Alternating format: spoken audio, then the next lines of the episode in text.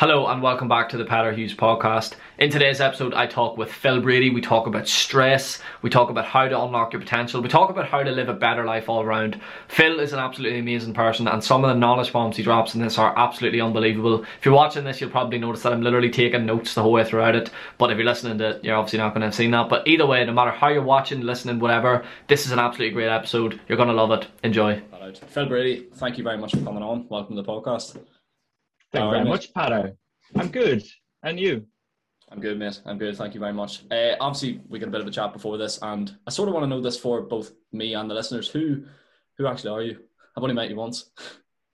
uh, so I'm Philip Brady. I am a leadership and mindset coach, and I originally grew up in Dublin, moved to Navan with my family of two younger sisters, I have always been since the year 2000, and I know it was 2000. My mom gave me a Tony Robbins book, and it changed how I thought about myself as I was a teenager. I was 13, and how I thought about everything got to do with the world uh, and just helping people. So ever since then, and one conversation, and we can talk about that as well, that I had with somebody after reading the book has uh, just made me unbelievably curious about learning tools to help other people. And I think that's probably a lot about who I am. But I have a cat. I have a soon to be wife in two weeks' time. I enjoy walking in nature. I like long walks in the beach, you know, like the dating profiles, all these kind of things. But I'm just like fascinated by potential, fascinated by the interference that holds us back from it and uh, just like showing up and talking to people. So again, just an honor, Peadar, for having me and being able to have a conversation with you, and also getting to know a little bit about you. Maybe you could do the same thing. Like, yeah, we'll do, we'll do, that after this. We'll do. We'll like interview me back to back when, when this time's up. Okay, nice. Yeah, but that's probably a little. That's like a snapshot. I'm in Belfast seven years since 2014. I moved up for the job that I'm in at the moment and worked in technology for two years, and then moved into leadership development which is the work that I wanted to get into. Mm-hmm. And I kind of coach executives and leaders and uh, have a good time doing it. And now I'm kind of having banged into with curiosity, physiology and stuff like that. I've been kind of paying attention to just like I qualified as a personal trainer.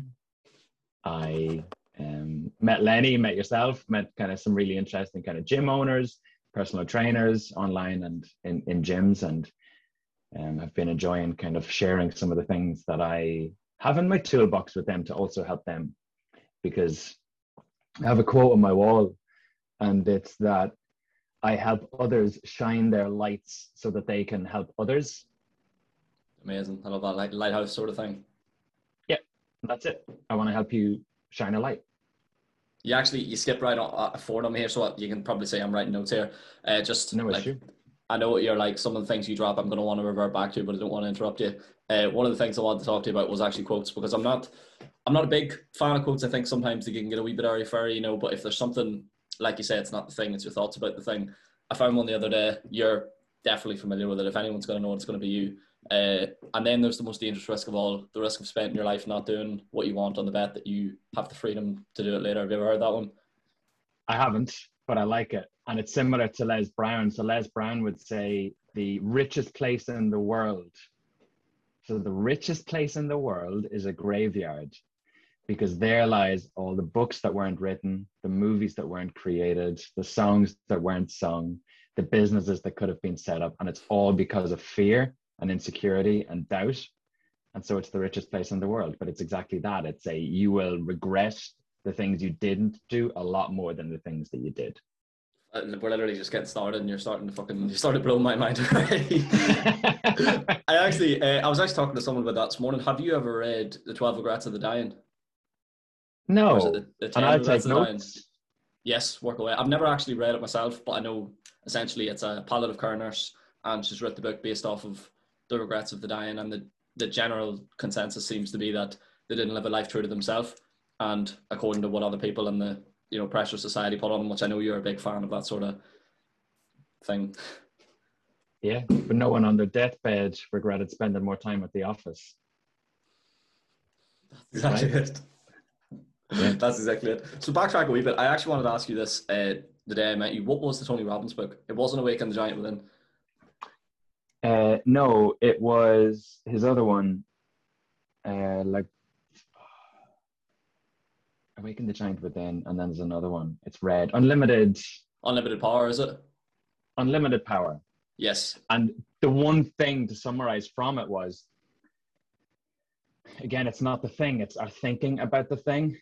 It's the frame that we hold on our life actually dictates our experience. So why it's just that's what he talks about is like it's what you focus on and the meaning you give what you focus on Mhm. and when i read that like again we can jump straight in. I don't mind sharing anything like open book Peadar so let's go where is helpful. I love i had a conversation that like i think i was 15 or 16 with somebody who was suicidal.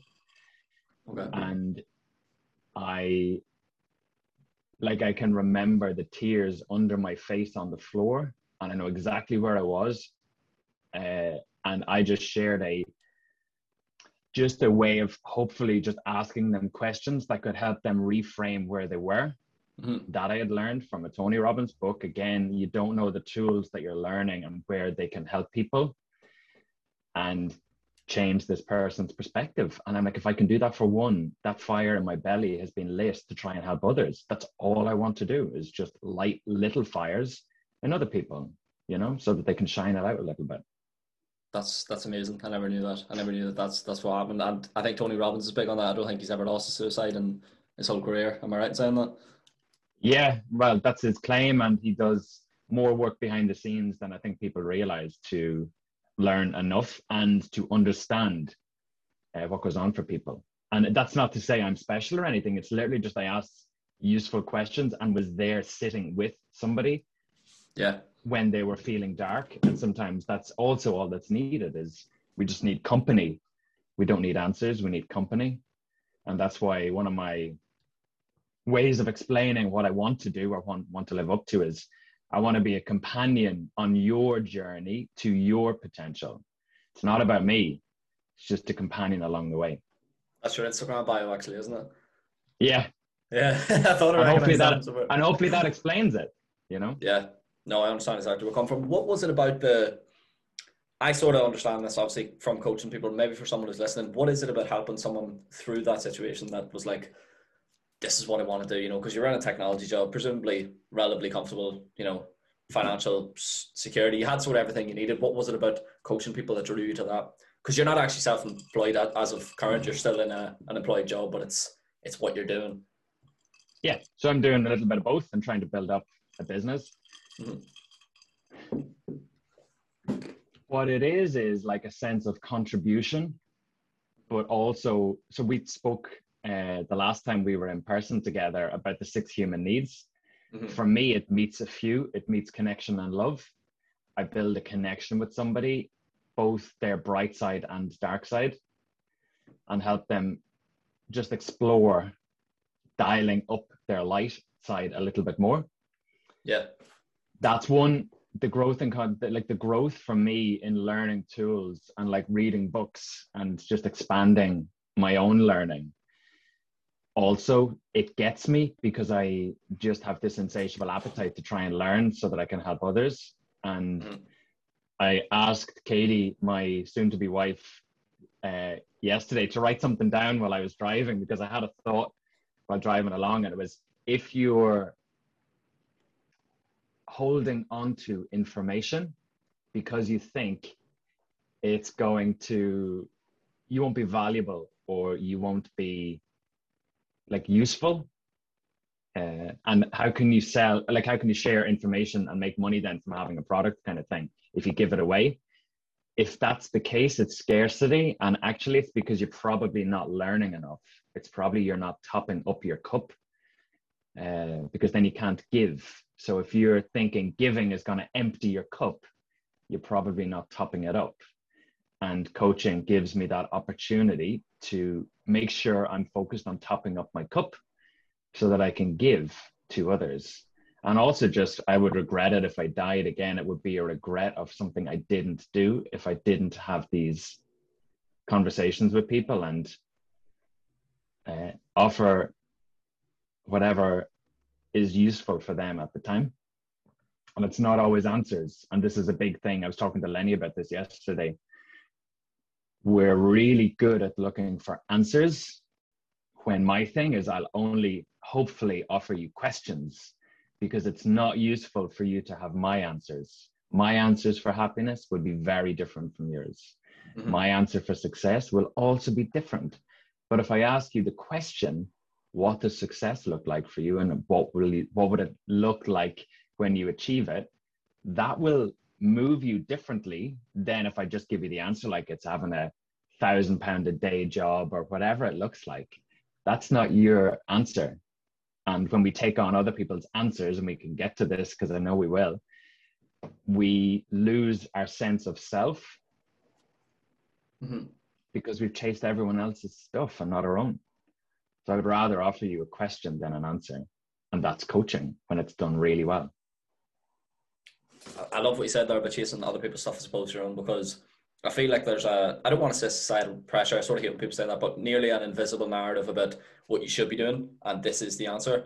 What, yeah. what, what, what do you feel is the issue there? I'm sure you get a lot of people talking to you specifically about that sort of thing. Like, because I know a lot of your coaching style is to help people who are a wee bit lost, lacking a wee bit of purpose. What sort of questions would you ask? And steer their mind in the right way?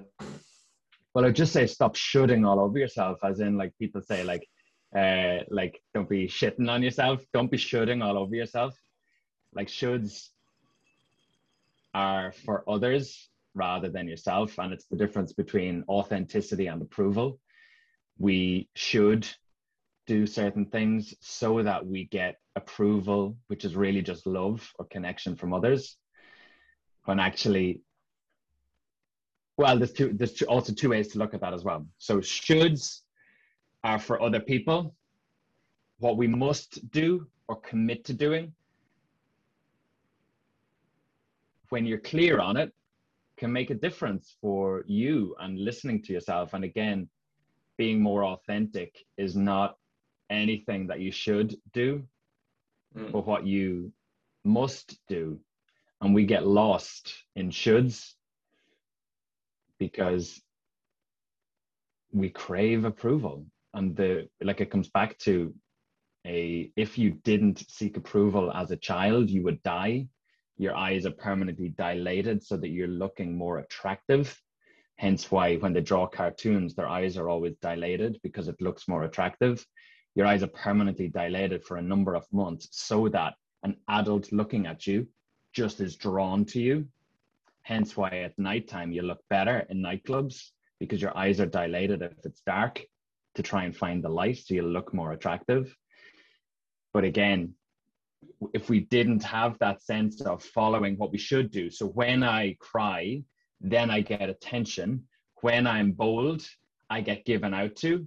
So your shoulds are built around what your parents told you was good or bad. Mm-hmm. And then again, we just continue to externalize that as we grow up into your peer circle. If I wear a leather jacket and listen to rock music, then they like me. I should wear a leather jacket to be liked. Again, because I want to get fed as a kid and I want to get love as a kid. It grows up. And the narrative that I have in some of my stuff is everyone else writes your story through your shoulds. So it's to take back the pen and self author rather than be socialized or written upon. And those are two developmental stages that we go through. And you have to go through these things. But the best tip to avoid shoulds is to rip them apart and just explore what's driving it. And normally it's connection and love. It's one of our needs. We need it. But your shoulds might be, I think we can curse, right? Yeah, oh yeah, obviously. yeah, yeah. Your should your shoulds are bullshit. It's worth examining them. It's worth shining a light on them. Again, shining a light, right? It's worth it's worth doing that because under the light they'll show up as absolute rubbish that we're just following for everyone else and we're burning out. We're on a hamster wheel uh, for everyone else but ourselves. And yeah, it's bullshit. And when we listen more to ourselves rather than the shoulds, we get really clear on what's important. And like you're saying, the 12 regrets of the dying, if you look back from your deathbed and wrote your eulogy, which is one of in one of the seven habits of highly effective people, it's like begin with the end in mind. You'll realize the shoulds again over that time scale of your life are all bullshit, all made up bullshit. And we don't spend time unearthing what's true. Why do you think And that so is? we just Why do you get- think people struggle with it? Because it's hard. Yeah. I love that you said that, yeah, because some people would give you like a fluffy answer, but that's at, at the end of the day, Yeah, it's 'Cause it's hard. hard. Yeah. It's the hard work, it's the hmm. deep work. And you have to be comfortable that you were wrong. And a feeling of rightness is lovely. Feeling wrong is really hard. And there's like a somebody that I follow his work because I came home to his work is writing a book at the moment. And more or less, there's like a hero's journey that we go through, but there's one that leaders go through. And more or less, I don't know all the stages, but more or less, leaders skip step seven or eight and just repeat the cycle, but they hurdle over seven or eight, whichever step it is. And the reason is seven or eight is the deep work, the hard work. We're under too much pressure. We're too busy. We're too much on this hamster wheel that we think is important, that we step over the deep work, hurdle over it, and just keep repeating the bullshit. And it's all bullshit. So Yeah. that shouldn't be the tagline for the thing, right? But our shoulds are a probably something to examine. Like, what are the shoulds that you think are true in your life? Like, what do you believe, and how could you be wrong? Yeah. That's the question.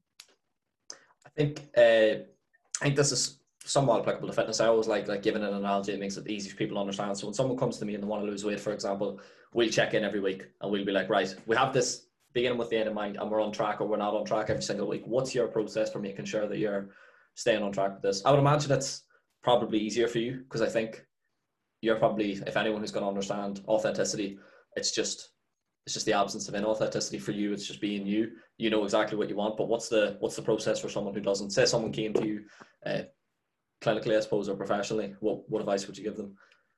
Uh, please don't come to me clinically because I'll mess you up. I'm Maybe that's please, the uh, please, please, no, no, I get it though. Uh, to be authentic, to, to I, sp- I suppose go after what they want. You know, I think I think maybe maybe some people do have an idea, but they're just not actually doing it. So what's in the gap between that? You know that you talk a lot about the uh, think, say, do. The gap between say and doing. What's in the gap? Mhm.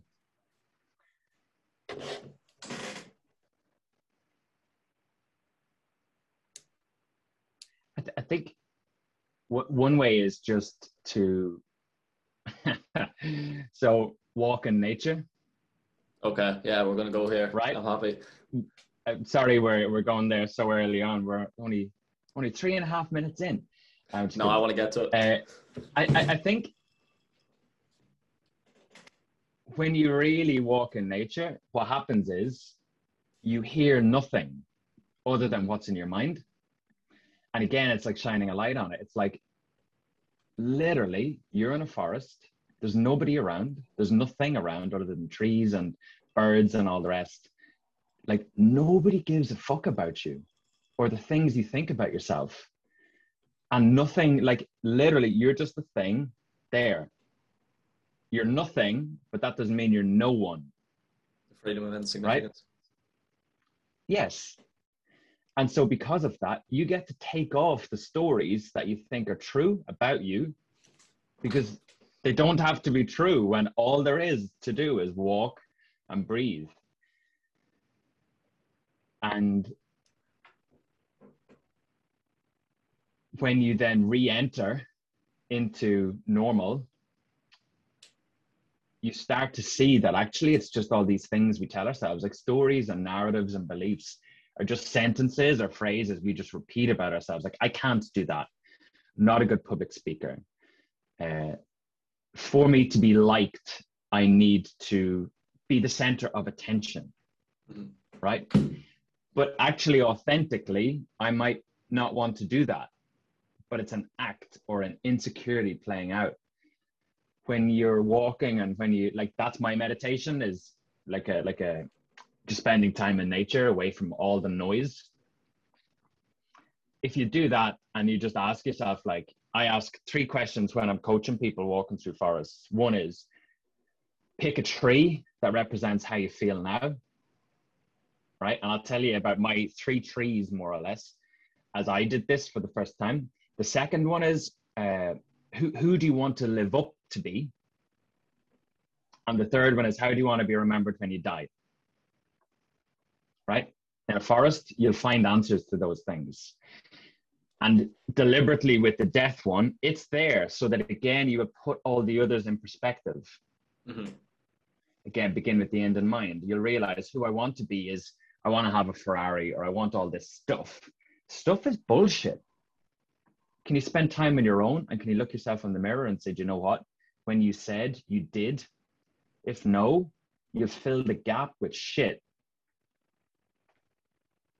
Right? To make you feel like you're worthy or you're significant. It's bullshit. We chase the wrong stuff and we don't need to chase. If there's a chase, there's something you find. There's nothing to find. You're already there. Like you're already fine. You just need to look within rather than outside. Mm-hmm. So maybe to to keep going with the three trees, right? Because this might take you slightly back to authenticity. I won't get you, you lost on the walk, right? The tree that I found that represented how I want to be remembered when I die, I actually only found yesterday. And I've had a tough week. Uh, I'm getting married in two weeks, and I found out Thursday evening my family not be able to may not be able to be there in person, right? Because of COVID and because of some of the restrictions, and because they one of the family members in the house tested positive, so probably they're all going to test positive. Mm-hmm. So that news is chaos that news is discomfort. Mm-hmm.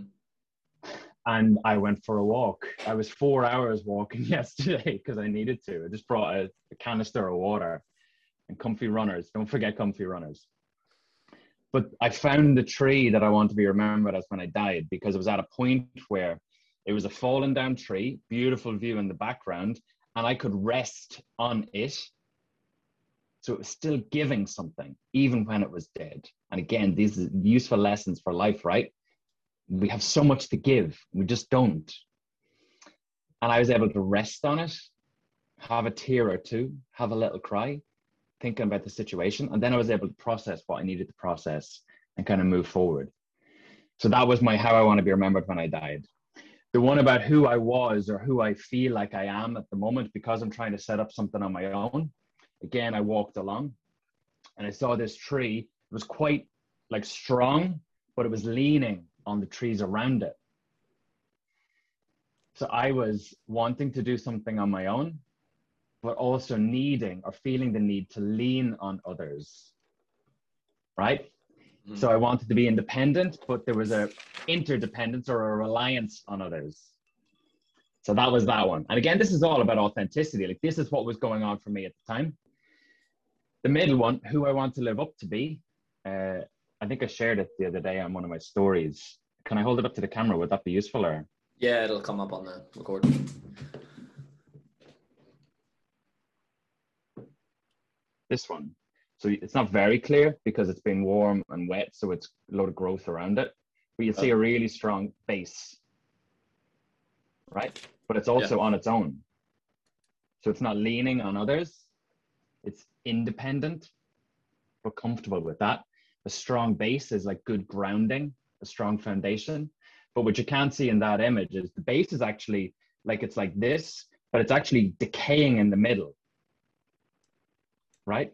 And yet that's still providing a strong base. But what that meant to me is the beliefs and the stories that I was holding about myself and what was possible can be part of the foundation for my growth and independence but the fact that I can decay them despite them supporting me means when I cast off those beliefs, I can use them and still build on top of, but they don't have to be true as I grow. Yeah. Right? Uh, Yeah, no, you've like yeah, you haven't lost me, like, but you just every time I talk to you, I feel like I'm learning so much. like literally, even just a short short space of time. And I love what you touched on there about the stories, the stories we tell ourselves. And I seen you actually done a post about. Um, I feel like when people talk about anxiety and stuff, it's probably considered controversial. I wouldn't even say so because I think you done a post. I can't remember what it was. Something to do with anxiety and the story you're telling yourself and how that's causing anxiety for you. How how does that apply in terms of like? Obviously, that that, that would apply that anxiety somewhat self created. How would you create the opposite if you were in that in that feeling, or even not even anxiousness, for example, just any any sort of negative feelings? How would you flip that on its head and create a positive? Uh, so I, I've again, the road to hell is paved with good intention. I've always wanted to not feel negative or help people avoid negativity. And only recently made peace with the fact that sometimes we need to honor what we feel mm-hmm. first. Like like you said there, you know, you you were you cried in the forest. That wasn't not an issue for you, but you've overcome that issue. Yeah, and then you continue to walk. Mm-hmm. So you take the lesson, you honor the feeling, and then you continue forward. And what I would say is if if you are so we'll talk about four things. Our physiology, the language we use to describe ourselves, others, and the world, what we focus on, and the meaning we give what we focus on are the four things that control our experience. If you are anxious versus depressed, if you are excited versus uh, maybe grounded, you will create four different patterns of those things, mm-hmm. right? So if I'm excited, my physiology is light, the language I use to describe myself is probably energizing words like passion, can't wait, any of those kind of phrases. What I focus on are all the good things that could happen. And the meaning I give it is maybe life is great. Life is off- offering me opportunities to learn and grow and all these kind of things. And it's about possibilities, but possibilities that I can tap into and make the most of. Mm. Instead, if those four things were anxiety, the pattern was anxiety, your physiology would probably be more caffeine than is useful. Mm-hmm. So I notice I get anxious when I drink too much coffee, or that pattern is more likely when I drink too much coffee. Yeah. So the physiology is one. Your breathing will be in your chest, not in your diaphragm. The language you use to describe things is questions of your your uh, maybe lack of skill or capability. So when I have to speak in front of senior individuals, I get anxious, probably because I've had coffee, probably because my body wants me to prep usefully, right? And the language I use is what if it goes wrong? So again, that's going to shift that language will shift the questions I ask myself and the meaning I give it. So, what could go wrong? That's an open ended question. Your brain will give you answers for that. Mm-hmm. And it's open ended, it'll give you any answer you want. The meaning you give it, then, if I'm asking questions and I'm feeling the feeling, if I'm asking questions like, what could go wrong? And there's open ended amounts of those things, the meaning I give it is, I don't know if I'm good enough for this mm-hmm. am I mm-hmm. even capable? Right? Yeah. But instead, if you honor the feeling and understand it, the meaning that you could give it is actually anxiety is actually excitement, just with a different attention. And it's that it's prepping you to perform. If you didn't feel anxiety and ride the wave, if you tried to suppress it, it will bubble up and it will erupt in ticks when you're speaking or some way that it will show up for you that is not useful. If you try to hide and don't listen to these things, they will come up and they'll come up not in a good way. Yeah. So when we understand that we create those things and we honor what they're trying to tell us, because emotions are just information. There's no good or bad information. If you feel anger, it's probably because you or somebody else has violated one of your standards. So when you're angry at yourself, you have a standard. Again, it's worth exploring what that is. You haven't met it, Mhm. right? But there's a physiology behind it. There's a, a language you use to describe it. There's a focus. There's a meaning you give all these things. So when you understand those four things, you can create any create any emotion, and it starts with changing your physiology, how you move, and how you breathe. Have you drank enough water? Reduce your coffee. Simple things like that. Less sugar. All of those kind of things make a difference. And I I've see actually- people drinking Monster. I see people drinking energy drinks all day. And then we wonder why anxiety is so high. Yeah, right? I, th- I think that's it's like pouring petrol on the overstimulus. fire, isn't it? It's a, yeah, well, exactly. Yeah. Yeah, and yeah, I think once you understand that it's a, it's a state that can be influenced by those things, like say physiology, uh, that it's it, it can be worsened by things like that. Like I used to get really bad before I was flying, uh, really bad turbulent flight, had me scared of flying, and I just stopped drinking Monster, drinking coffee before I was flying, and I noticed it was, you know, t- tenfold, no, nowhere near as bad as it was beforehand. But um, I was actually I was talking to someone the other day. I would love to get your opinion on this. He was just signing up to be a client of mine. Um, hasn't really trained before, maybe been in a gym once or twice, but the story that he's telling himself is that he doesn't belong in a gym. And I'm sure you've heard quite a lot of that. And the funny thing is, most people who are like are setting foot in a gym are probably people who quote unquote don't belong in a gym. You know, it's never all bodybuilders in a gym. It's usually just people starting out. So, what would you, what advice would you give to him, or anyone? Because I'm sure there's going to be people listening with that exact same story in their head. so my mind immediately went to nobody belongs in a gym, That's true. That's Right. true. but given the options as alternatives, it's a it's a good one. Uh, it's really hard in forests to find ways to uh, lift weights, so we have to sometimes recreate them, and that's what gyms are. Yeah. right? Uh, we're built to move, we're built to be functional, and we have also over time understood more about the human body. And so the gym is a very good replacement or option to build muscle Mhm. and feel fitter. And that doesn't mean you only belong in a gym, as in it's not from one extreme to the other, you don't or you do. It's that it can be an option and it can be one of many options. If you're going to the gym three days a week, don't forget to go for a walk. Don't forget that you can cycle with your kids. Don't forget all of these kind of things as well, are all options. Gyms are just very good at what they do. Um, but if you feel you don't belong, uh, sometimes it's like culture Mhm.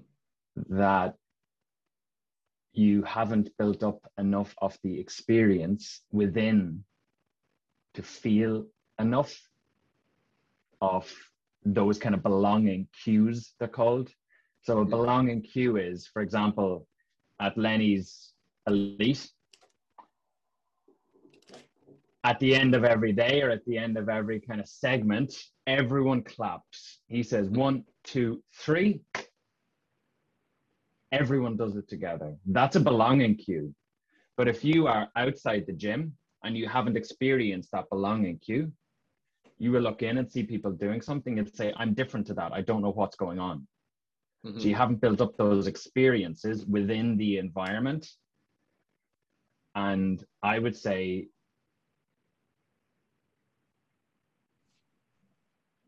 uh, uh, well, you can also like create belonging for yourself, maybe In what way? build up those experiences, build up those examples of spending time there, build up evidence that you do belong there. You talk to people, you smile at other people, you say hello, you ask them how they're getting on. You build a community around you. If the community won't come to you, you go to it. Yeah. And you can then create that sense of belonging around you rather than relying on others to consider um, increasing your sense of belonging. Maybe it's something that you can do instead, and you don't run out of those kind of things to bring. Yeah. You just need to do them a little bit more. And that's what me and him had the conversation about it. I was like, okay, well, who does belong in a gym?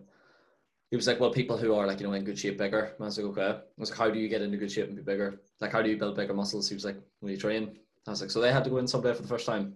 Yeah, but that's obviously that's simple in theory. You know, you can say that, but the feelings are still there. So when it comes to change, especially, you're getting a lot of this. People coming to you. Why do it? Why did they struggle so much with change? Why is there so much resistance? What is it about that, and how do you overcome that? it's that we expect change to happen instantly mm-hmm. and change is so I, again I, am sharing stuff pattern that i'm learning and i'm not an expert at any of this stuff somebody uh, i'm on a on a conversation like this next week and i would be brought on as an expert in public speaking and presenting not an expert because i'm learning every day about this stuff well to them you're but, an expert no, I'm not. That's the thing. I'm just a open book and a white belt mentality around some of these things. Mm-hmm. Um, with change, what I learned recently to summarize it is change is not cognitive, it's biological. Okay. And biological changes take a little bit more time. And so we resist change. So, for example, if people are listening and you can do this, just fold your arms the way that you do and then fold your arms the opposite way, it feels uncomfortable making that change. But you can imagine that over time, you would get used to that feeling. Again, it's feelings, and it wouldn't feel so bad. You might actually say, oh, it's better because I can do X, Y, Z, whatever those things are. Mm-hmm. So change is easy. The transition between point A and point B is the hard part because that's the work and you have to go through feelings. So initially when you're presented with change, and again, hopefully you remember some of these words. And if you oh, don't, do. this is the test. This is the test, right? But when you fold your arms normal and then when you fold them the opposite way, the feelings are this is awful, uncomfortable, I hate it, I wonder what's happening, I need to think too much, all these bad things about what the change is then you get to a point where actually this could work. I can see that this is a benefit. And then you get to a point where, yeah, yeah, folding my arms that way is the best. And it's the same with changes. When you go to the gym for the first time, that's a change. It's easy to do the change. It's hard to transition and the stories and the experiences that have to catch up with that change. Going through the door is easy. Change is easy. The discipline of it, putting on your runners to go for a walk, the change is easy. Again, putting all the runners is the small. Maybe that's again one of the antidotes to help is make it super easy, mm. grease the groove, make the path to success really smooth. Runners in front of you, coat at the door, carrying gear, whatever you need to do, right, to make it easy. But the transition and the journey that you have to go through is what's difficult because you now have to say, I have to, I, I, I choose to say no to drinking at the weekend on a Friday night so that I can work out on a Saturday. Mm-hmm. There's a change there, but there's a giving up of stories, experiences, needs that are met, like spending time with friends, connection and love, as an example there that you're getting as one of the human needs. All of those things have to evolve and catch up with the change. The change is easy. If you're a business owner, you can change the price online in one second but the mindset behind am I worth that? I've never charged that. Who am I to think I deserve? What would other people say? That hasn't caught up in that one second. That takes time, and that's biological. It takes time. And so, my thing is the walk is the work. We need to be more patient with these things. It's a walk, it's not a run. You have to walk through these things. And again, if it's helpful, there's a, a, a model called Bridges Transition Model, and it talks about change in this way that something has to end. There's this kind of space in the middle, and then there's new beginnings. And we have to go through that process with every change. And we cannot make too many changes at once, or else what happens is we are overwhelmed and we default to the way our arms folded were originally, right? Yeah. Where, so, so I, I, I always think, and one of my theories is the bridges transition curve, you cannot depress that or compress it. It's too much too quick. And you can't multiply it. If you try and change 15 new habits tomorrow, Never will it happen. Instead, it's small micro things and then stack them as they're working. And that takes time. Yeah. And have you have you ever read? I, I keep referencing books here, but have you ever read uh, Ollie Ollerton's book? I think it's Breakpoint.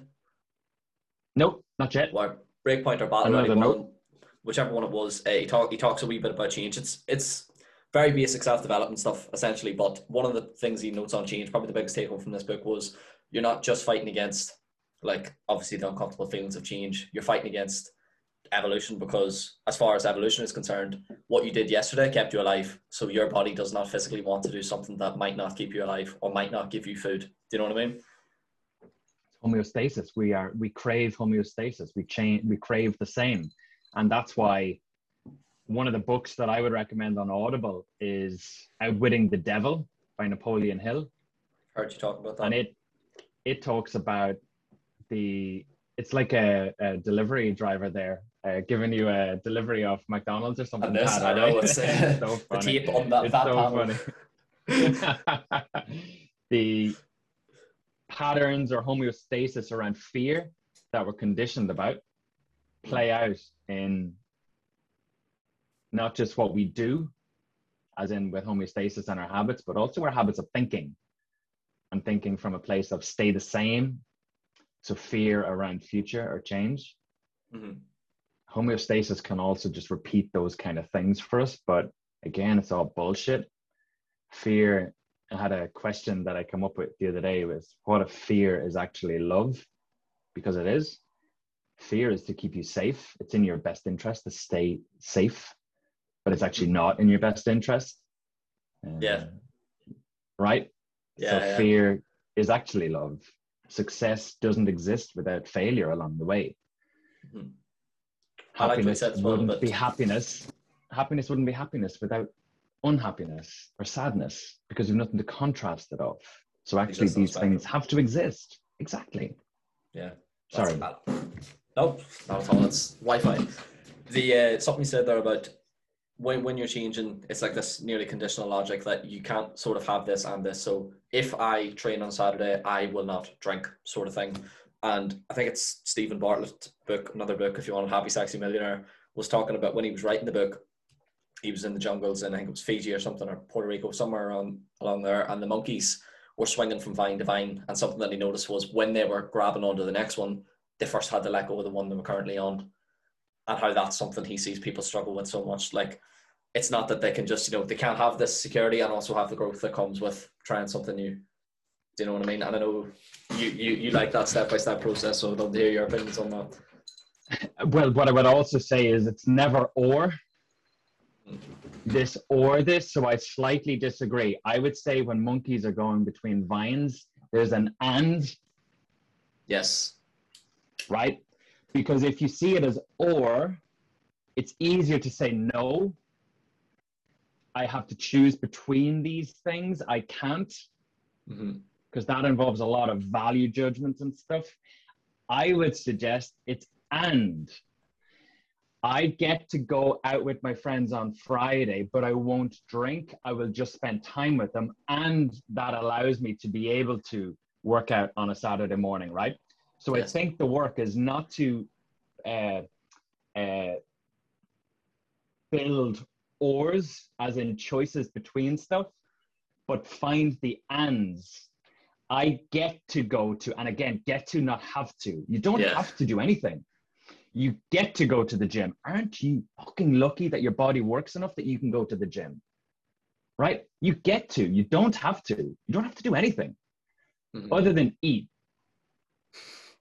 and, and drink water. Water, uh, probably a little bit more urgently, right?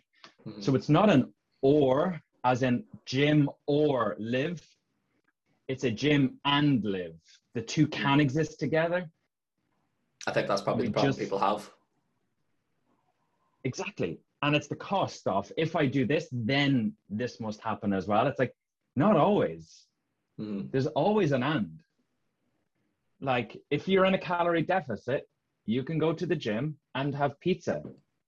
If you go Yeah. to the gym and want to lose fat, you don't have to have vinegar, right? Uh, what was the thing? It was vinegar, yeah. Did you say that? yeah, Yeah, I showed yeah. Katie this morning. It's so funny. but that's not what has to happen. It's like, uh, oh, yeah. I need to work out, or I can spend time with my family. Work out with your family. Mm-hmm. It's an and. It's not an or. But ors are easier because again, they make the choices simple and just take a little bit more time to find and to build. I think you actually have to give you a thank you for this. I think you might have posted something about that, and I was having a bit of an issue in that I uh, it's just me and my brother in my house, so I didn't like leaving my dog alone to do cardio in the gym. And the signal isn't great in the gym, so I couldn't sit and watch a podcast. So I bought a spin bike for the house. Sounds like such a silly thing, but that's given like that's just made that so much easier, you know. And it's it's something like that. But um, something I want to talk to you about was was stress because I'm sure you do get stressed, but you don't seem like someone who who lives there. You know, you maybe you maybe visited, but you definitely don't seem to live there. What's what, what's what's your thoughts on it? Do you get stressed? If so, how do you deal with it? Uh, yeah, I have a stressful job. I do a lot uh, outside my job. Um, stress. There's a curve for stress. Mm-hmm. The stress performance curve, and it's a upside down bell and so a certain amount of stress, again, if you think about a muscle in the gym, if you don't put your muscle under stress, you won't increase your performance or the strength. So a certain amount of stress is good, will increase your performance, and that's cognitive and physical stress.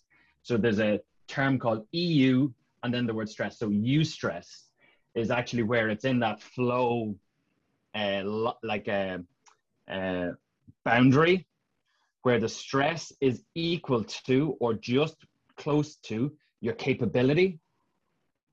So you are able for the amount of stress, you get in the zone of flow because you're stretched, but you're not overwhelmed by the thing. Okay. But at the end of the curve, at the top of it, if you keep getting stressed, your capability isn't able for it, and your performance will actually decrease. And you can catch it early or you can catch it late. I have seen the dangers of it late. I have experienced with like really close to me people where their mental health was overstressed and they ended up in psychiatric wards. So I've seen when stress is built on too much, the secret is to catch it before and to tap into it so that it increases your performance. Yeah, I seen someone sense. recently. Yeah, one hundred percent, one hundred percent makes sense. I seen recently someone use the analogy of a pendulum in that you have stress one way and you have performance on the other side, and it seems to be that people hit it too much before they find that equilibrium yes. and just just enough stress, just enough relaxation. How yep. do you how do you find that balance in yourself for someone that's so busy? Because I, I don't like associating stress with busyness. I don't think that's the case. But I think that's often why people get stressed is because they perceive they have a lack of time. Yeah, and we can come back to remind me David Whyte, a quote, White, and I put it up then. recently as well. White with a W, or sorry, a Y. Oh, right. Obviously, white begins with W. sorry, wrong. I get my alphabet mixed up. Uh, I, I would just like look up that stress performance curve. Okay. The language that's used to describe the different stages can give you some useful things to watch out for. So, for example, when I'm stressed, my thinking narrows. I can't think about possibility or open when I'm stressed, I move quite uh, jittery. I uh, over index or think slightly more about negative and what I can't do. And when I'm stressed, my body feels just uh, like not still, just like antsy. Mm-hmm. If again, I was to quote from that book there, he has a curve in it. So this is Alan Watkins' book, and I talked to you about this kind of before we pressed uh, go. There's stress is a buildup of cortisol. Cortisol is the stress hormone. Cognitively, if I'm stressed by a person or a situation like public speaking, there are people who experience the same thing and don't get stressed by it. So what that tells me is stress is subjective cognitively to some things. What I can take as stress is very different from what other people find stressful. Right? So that's one thing. So your curve will look very different from my curve. my curve will look very different from the CEOs of some companies, right? Cognitively, we can get stressed by things that are, aren't stressful to others. So the work there is to build up your experience enough and your capability enough that you don't find it stressful. You move down the curve into where it's actually useful stress mm-hmm. and it's increasing your performance.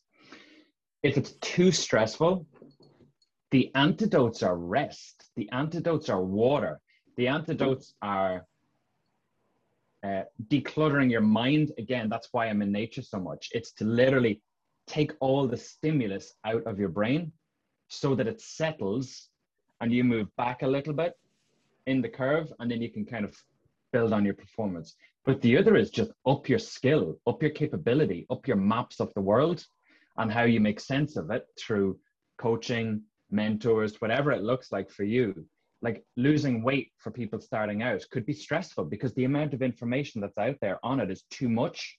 So it's like this you're right at the top of the curve, maybe overwhelmed, and it's too much. So you just avoid it. Mm-hmm. Where actually somebody, if they can show you, no, no, no, just do these three things, and we'll get you into this zone where your performance is going to be unbelievable. You're at that rate of perceived exertion that's just where you need it. You're getting something from it, and it's working. Uh, but breathing is a really good thing. So I talk to you about breathing patterns like before you press record on a podcast, before you get in front of a crowd to speak, before you do any of these kind of things. And again, I'm talking a little bit cognitively about stuff in the mind, about stress. Uh, when you're stressed, your heart rate variability is chaotic. So it's jagged, mm. and it's like it's chaotic. So heart rate variability is the difference in variability between the two heartbeats. So heartbeats we normally see on a monitor. Heart rate variability you can get with some kind of good uh, kind of devices or wearables. The way to smoothen your heart rate variability from chaos, again from stress to not as stressed, is breathing. It's rhythmic breathing. Five in, five out is the one that I always use could be four in, four out, doesn't matter. Same number in, same number out. And that makes a massive difference. It reduces the cortisol because you've increased oxygen, all those kind of things. And it takes you from overstressed, same anxiety. If you breathe enough, you will ground yourself and not be anxious, which is airy, it's excited stress, versus depressed stress, which is like horrible, overwhelmed, giving up, all that kind of stuff. Breathing can make a massive difference and move you to a more empowered state. Um, and that would be one of the things I would say. But you can't breathe when you're overwhelmed. Mm-hmm. Uh, and, and, and you're still trying to keep up and do stuff. You're on the hamster wheel. You need to come off the hamster wheel for a few minutes. Breathe, put it in perspective, expand it over your life. In the grand scheme of things, does this really matter? Probably not. But then I'll give it the perspective that it needs and I'll just attack it and build my capability as I go. So that was a wonder. No, you, you literally just you covered every question I had around that. I'm, I'm very happy with that. You touched on you touched on values earlier. We didn't really get into it, but you did touch on it. Are you clear on what your values are? Do you know if someone asked you, could you list them out?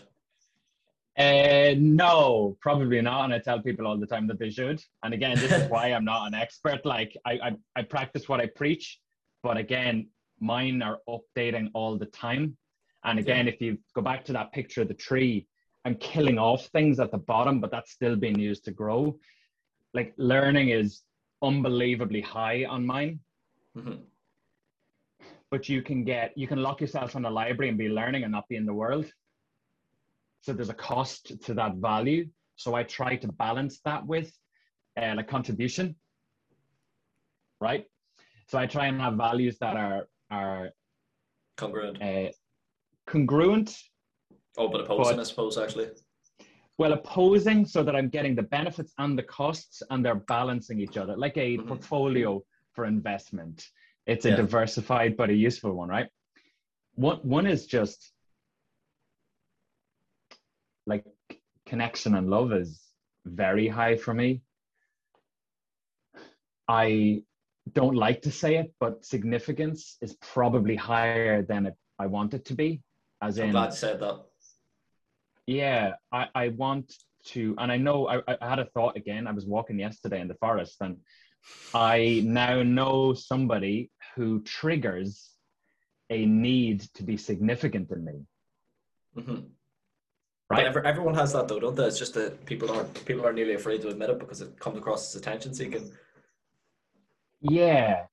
And significance, the paradoxical need is connection and love. So as you seek significance, approval of others, you take yourself away from connection and love actually because you want to differentiate yourself and step up. Like I'm a, uh, I have a Ferrari, you have a Seat Leon, right? Mhm. I'm different, but yet we, we actually what we wanted was connection and love. We want this so that it gets us what we think we need. Yeah. Uh, but it's probably like I, I passed a Ferrari yesterday and I'm like, oh my goodness, that's a car. That is a car. But then I got into my Seat Leon and I'm like, yeah, this is a car. Lots of people look up to this as a car. yeah. And I would rather not have the stress that comes with potentially having that life. Because again, stress is all relative, it's all subjective as well. Like if I had that car, I couldn't park it where I live because the kids would scratch the shit out of it. Right? yeah. And imagine everywhere you go, you're worried about people keying it. They don't really key my Leon. it's all accidental.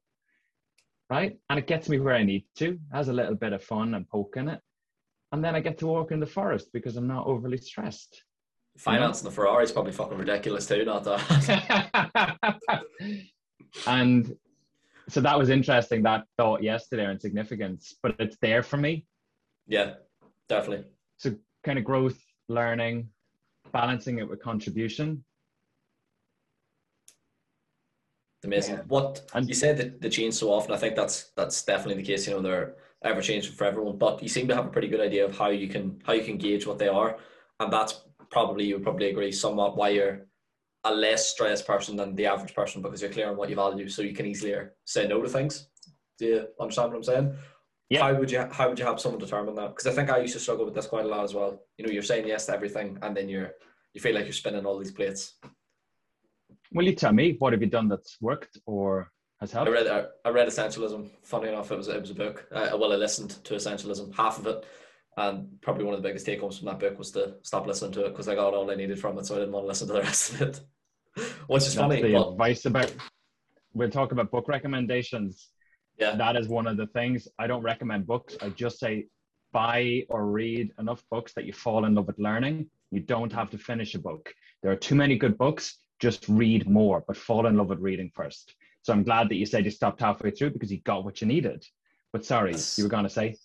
no, that's that's that's all I have on that. But I think that's so important because I feel I, I've felt obliged to finish so many books, and there's probably three or four that I just haven't finished because once you get what you need from it, you can just go and act on that. You don't need more information. You need more implementation. And that's a belief.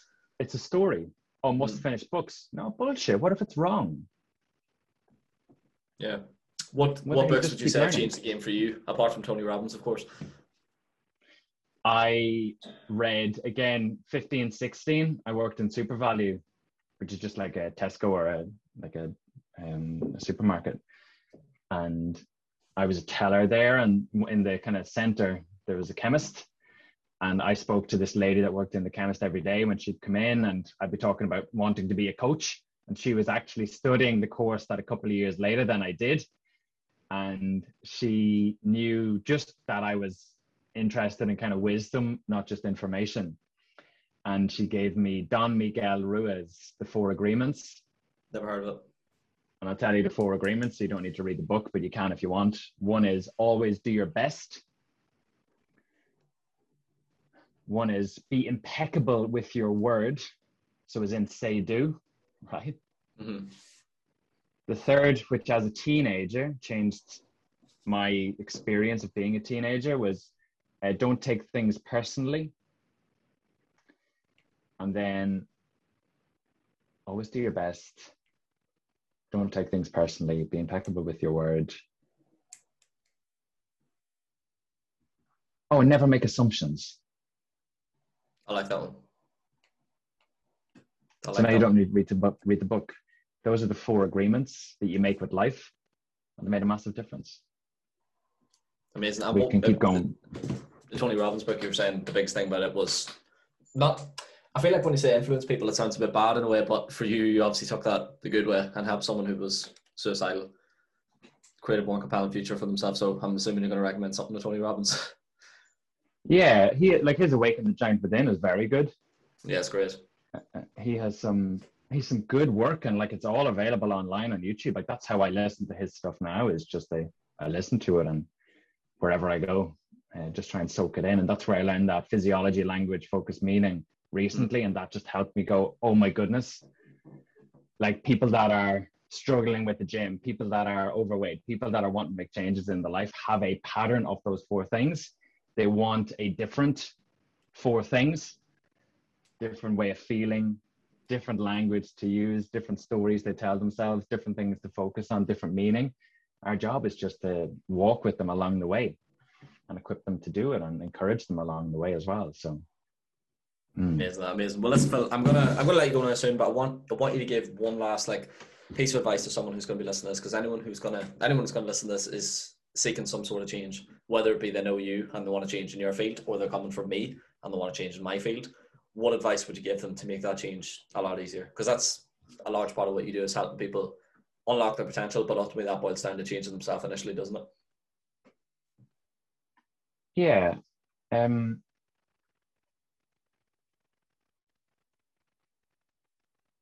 just do a pros and cons, but staying in the same, and a pros and cons about changing. And when you get really clear on the pain of staying the same and expands that over your lifetime, it is heavy. Mm-hmm.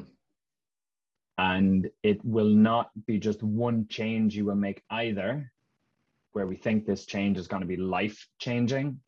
It's really not. It's just lots of little changes. There's a analogy of like a ladder. It's an image I put up a while ago, and there's all these kind of rungs on the ladder mm-hmm. Versus ladders that have the rungs really spaced out what happens is we make the changes with the rungs on the ladder spaced out so they're out of reach and they're too hard between them. Where actually the secret is that 1% better every day.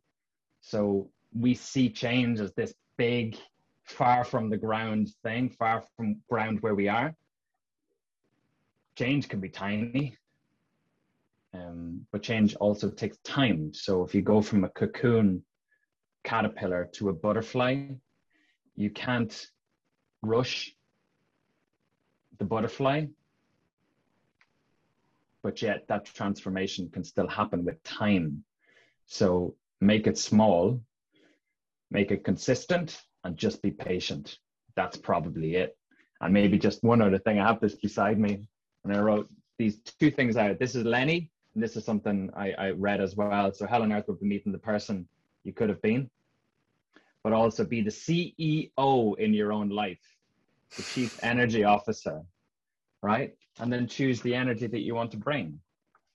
Um, and again, create that rather than should. You don't have to do it, but you could. Um, that's probably that's probably enough. That that is fucking phenomenal. So listen, what what do you actually do then? Who do you help? If someone's listening, they want they're interested in you. What do you do? What do you help them with, and where can they find you? what I help people with is so I run a kind of close the gap program. What I help people with as part of that, the kind of formula that I had in my mind as I was creating it. So it's over 28 days.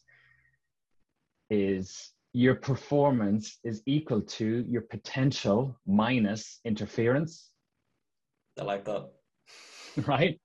And I, you care about your performance I care about dialing up your potential and reducing the effect of interference. Interference could be stories, habits, beliefs, uh, any of those kind of things. I want to reduce the effect that they have by raising your awareness of them. And sometimes when you raise the awareness of them, you see clearer so you can act wiser. Uh, so I run that program. There's another one coming up October 11th uh, after I get back from my honeymoon. And what it has helped people with and i kind of put up these testimonials is i think sometimes people don't understand what they feel or they can't differentiate it. And so they experience what they would classify as bad emotions where it's not a bad emotion it's just a signal an action signal like anger, the information is you or somebody has uh, not met a standard that you have. So you would learn and you would understand your emotions and the energy that comes from that rather than the jumble is huge. So I help people with that, but also just dialing up your potential, playing to your strengths, uncovering your strengths and your values and those things that guide your decisions every day, and then reducing the effect of interference. That's probably a decent summary of what I do. Um, and I do it for uh, people who are willing to not have a quick fix um, because I can only invite you to a journey that will never end. We will walk this forever. And that's the thing. Um, it's not a quick fix. I can't fix you in 28 days, but I can definitely uh, enlighten some of the path that you can choose and walk for yourself. Um, what, you can find people me, best find you? Probably Instagram, Philip Brady Coaching, one L and just anything that people are struggling with or challenges people have i try to listen so just share and ask me the questions and i'll get back and i'll create posts or content about it amazing. Well listen thank you so much for coming on. I really appreciate that and i think that was that was a great one. I definitely learned a lot like so i hope anyone listening did too. Yeah and to you Peadar. Thank you. Cheers Phil